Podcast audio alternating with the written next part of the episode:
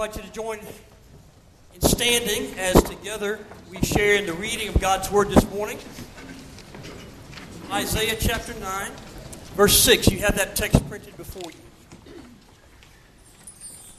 Would you join with me? For a child has been born for us, a son given to us. Authority rests upon his shoulders, and he is named Wonderful Counselor, Mighty God, Everlasting Father, Prince of Peace. This is the word of God for the people of God. Thanks be to God. Thank you. You may be seated.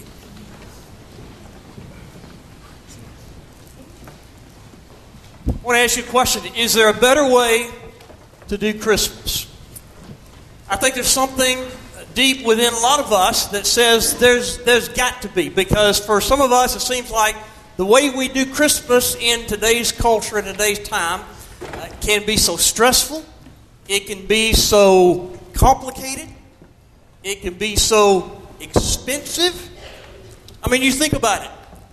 Christmas has become an occasion for excessive buying and spending, the pressure to spend money that we don't have on things we can't afford because we've been told that that's what you do at Christmas because we've been told and we've come to believe that you got to spend lots of money on stuff for people to know that you love them and care about them.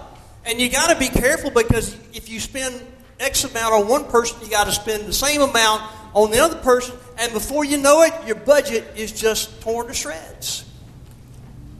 Think about our time, our schedules during the holidays. I mean, they go crazy. Parties to plan, functions to attend, meals to prepare, trips to the mall or to the shopping centers, fighting for spaces, parking spaces, running all over town trying to find that hot item that your son or daughter or grandchild has to have. Mailing packages, decorating the house, decorating the tree. And for some of us, by the time Christmas arrives, we're about ready to say, I'm not doing this again next year like this. Is there a better way? Well, I want to suggest to you that there is. And in fact, we're going to spend the next four weeks together uh, defining, describing a better way to do Christmas. A way that uh, is less chaotic, that's less stressful. And here's, a, here's the clincher less expensive, but far more meaningful. And so, if you're looking for a better way to do Christmas, I invite you to be a part of our services for the next four Sundays. The first thing we need to talk about is hugely important. If you want Christmas to be better, a more deeper, a more richer, a more meaningful experience, it has to do with who or what you worship. Who or what you worship. I want you to think about this. There are basically two stories of Christmas. The first we could call the holiday story. And the holiday story is exciting, it's intriguing, it has lots of aspects to it. For example, this is a part of that holiday story a wreath, decorating your house in a, in a matter of days. If you hadn't already, some of you are going to start pulling these out. You're going to spruce up the ribbons and you're going to hang these on your doors or your windows and you're going to decorate the house. Another part of the holiday story of Christmas is, you know, things like this lights. We've got tons and tons of these things. How many of you are white lights? How many of you are colored lights? How many of you are both? All right, we got our we got our preference. That's part of the holiday story. And then one of my decorations has, has uh, rolled to the other side of the platform, so I can't get it. But decorating the tree, snowmen. There's some great songs of the, hol- of the holiday story. Jingle bells, and Santa Claus is coming to town. It's beginning to look a lot like Christmas. Now, it's not like any of these things are bad. They're not. and something really uh, significant we would lose about the holidays if these were to disappear. I mean, can you imagine Christmas without baking cookies and making gingerbread men and singing uh, Frosty the Snowman watching Rudolph on television? I mean, can you imagine? Those are great, great aspects of the holiday story. They're important. But there's another story of Christmas. And instead of the holiday story, we could call this the holy story. And the holy story is the story of God invading the life of a young peasant boy who was engaged to a young peasant girl using them to become the means through which he would enter the world through the birth of Jesus. And this story reminds us that for hundreds and hundreds of years, God had been using the prophets to tell people that one day he would come himself. 700 years before the birth of Christ, one of those prophets by the name of Isaiah said this The Lord Himself will give you a sign. The virgin will be with child and will give birth to a son and will call him Emmanuel, which means God with us. About that same time, another prophet by the name of Micah probably shocked the, the Hebrew culture when he wrote this. But you, O Bethlehem, though you are small among the clans of Judah, out of you will come the one who will rule over Israel. Then Isaiah again spoke the words that we read just a moment ago. For unto us a child is born, to us a son is given. He will be called Wonderful Counselor, Mighty God, Everlasting Father, Prince of Peace. And on that first Christmas night, it happened. The God of the universe left the vastness of heaven and in an unprecedented and never perhaps to be repeated again until his coming again, God came to earth. God took on flesh. God became a human being and he set foot on soil of the earth and he lived among us. Now we've heard that so many times that maybe it just goes right here in one ear and out the other. But think about that. It's God that we pray to, that we love, and that we believe is somewhere out there in His Spirit. This moment in history came as a human being in the form of Jesus to live among us. That's the holy story. John described it this way the Word became flesh and dwelt among us. And the gospel is here today. This church is here today. You and I are here today because this happened. Katie, this was real. And it changed the course of history, it changed the world, and apparently it's changed you and me. It's the holy story. Now, we have two stories of Christmas. Both are beautiful. Both add to the excitement and the joy of this season of the year. And for the next 28 days, we're going to be exposed to both of them. It's important that we understand the primary distinction between the two stories. The holiday story focuses on the hype of Christmas. The Holy Story is all about the hope of Christmas. The hope being Jesus Himself. And so the first key I would suggest to us this morning in making Christmas better, in doing it better, making it more meaningful than maybe it's ever been before, is to decide that we're going to use the next 28 days to worship the hope rather than the hype. Enjoy the hype, experience the hype, celebrate the hype, but reserve your most profound reverence and awe and reflection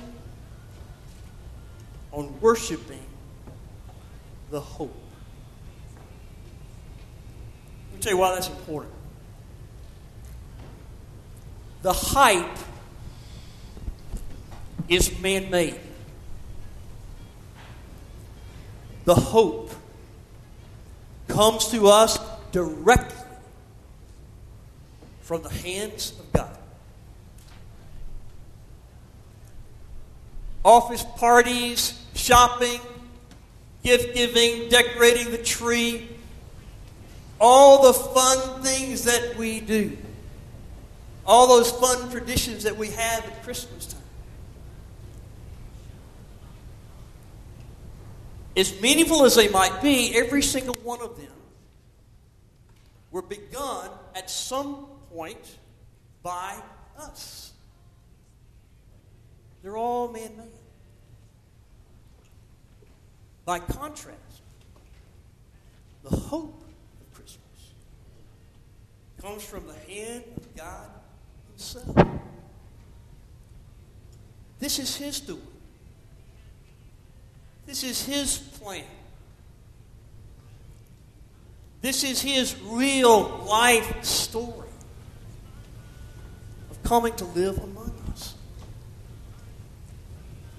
You see, bottom line, this season that we call Christmas, it, it's not about what we do. Decorating trees and having parties and all the rest. It's not about what we do. It's about what God has done. And the hope that He offers. Your Christmas and my Christmas will be a whole lot more meaningful and beautiful this year if we enjoy the hype, but we reserve our worship for the hope. Let that be our primary focus. Here's another difference between the two the hype is seasonal, the hope is every day, every moment of every day every year. I can guarantee you with 100% accuracy that from mid January to next September, not a single store in Newnan will have a Christmas sale. I can pretty much guarantee you that none of the local radio stations will be playing Christmas Don't be upset if you aren't invited to a Christmas party. There will be none. Because the hype is seasonal. Unfortunately, so is the emotional, cheerful attitude and spirit of kindness that often prevails during Christmas time. You know, at Christmas time, people tend to be uh, nicer and sweeter and more compassionate, more caring about one another. But come January, well, that just goes out the door. Why is that? If you've got a cheerful attitude because you have spent the last month celebrating the hype, when the hype is gone, so is that cheerful, kind attitude. By contrast, the hope, it's not seasonal.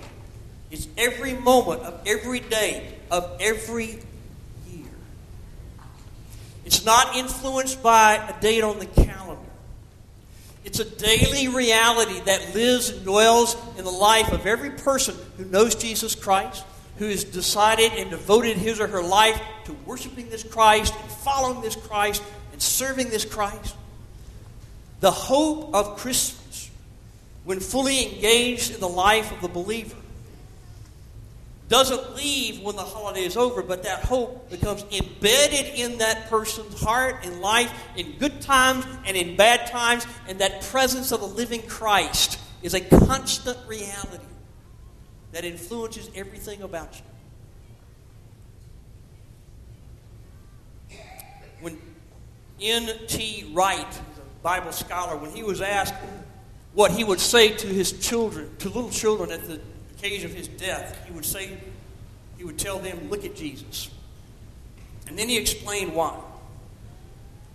He said, The person, speaking of Jesus, the person who walks out of the pages of the gospel to meet us is, is central and irreplaceable. He is always a surprise. We never have Jesus in our pockets. He is always coming at us from different angles. If you want to know who God is, look at Jesus. If you want to know what it means to be human, look at Jesus. If you want to know what love is, look at Jesus. And then I love this what he says here.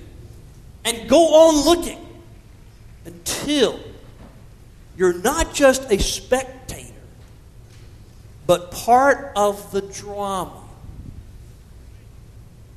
that has him as the central character. Become part of the drama that has him as the central character.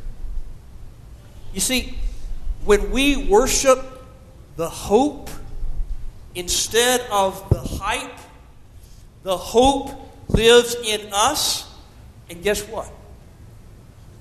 We are now part of that drama, that story that God is still telling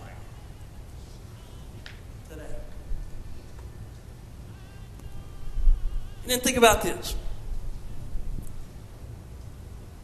the hype is about glitter and tinsel and all the other stuff. The hope is about grace and truth. Grace and truth. And it is in celebrating those that our life has changed. This year, millions of Americans who don't believe in Christ, who are antagonistic towards the church and everything it stands for, millions of Americans will celebrate Christmas. I actually read this week that 81% of non Christians in America are going to celebrate Christmas. They're going to give gifts. They're going to decorate trees. They're going to have parties. They're going to do it all. 87% of people of no faith in America are going to celebrate Christmas. How is that possible? What are they celebrating? They're celebrating the hype. It gives them an option, it gives them something to do. The glitter and the tinsel. But people of faith understand and know that to really understand and really experience this amazing, beautiful, incredible thing we call Christmas is not to celebrate the glitter and the tinsel, it's to connect with and embrace the grace and the truth that has happened because of this person we call Jesus. Grace, the love of God. It's the love of God that we sing about. It's the love of God that draws us to a Christmas Eve service. It's the love of God that gives us love and compassion and kindness for one another. truth. It is the truth that this Jesus is indeed God with us, who, who said of himself, I am the way, the truth, and the life, no one comes to the Father but by me. It is truth that captivates our hearts at this time of the year. It is truth that defines and directs our lives. And when we look for truth, we realize we have no further to look than here grace and truth. And when you realize, when you worship grace and truth, when that becomes the focus rather than the hype, the hope, your Christmas will be richer and deeper and more than ever before. I like Garrison Keillor. Uh, he retired a year or so ago from his NPR radio storytelling time. But recently he, made a statement that I had to take issue with. He, made, he suggested in one of his Christmas programs that you could still celebrate Christmas without having to believe in Jesus. Here's what he said. Although you may decide that instead of singing Christmas carols, you're going to hold hands and breathe in unison. Christmas will still live deep in the cockles of your heart. Or actually, on your neocortex, stored as zillions of neuron see, it's your brain that sends tears to your eyes when you smell the saffron cookies that your grandmother used to make, or when you sing Silent Night. So, Christmas, he says, is number one, lights. Number two, food. Number three, song. And number four, being with people you like. You need no more. Well, I like Garrison Keillor, but on this, he is dead wrong. Experiencing Christmas means knowing firsthand the grace and the truth of God. And all that's made possible because of the story of hope Christ Himself. So, you and I have this amazing opportunity. We have a chance, yet again, to experience this thing we call Christmas. And I would suggest to you that we have a choice to make. We have a choice to decide which of the stories are going to demand and receive our greatest loyalty, our greatest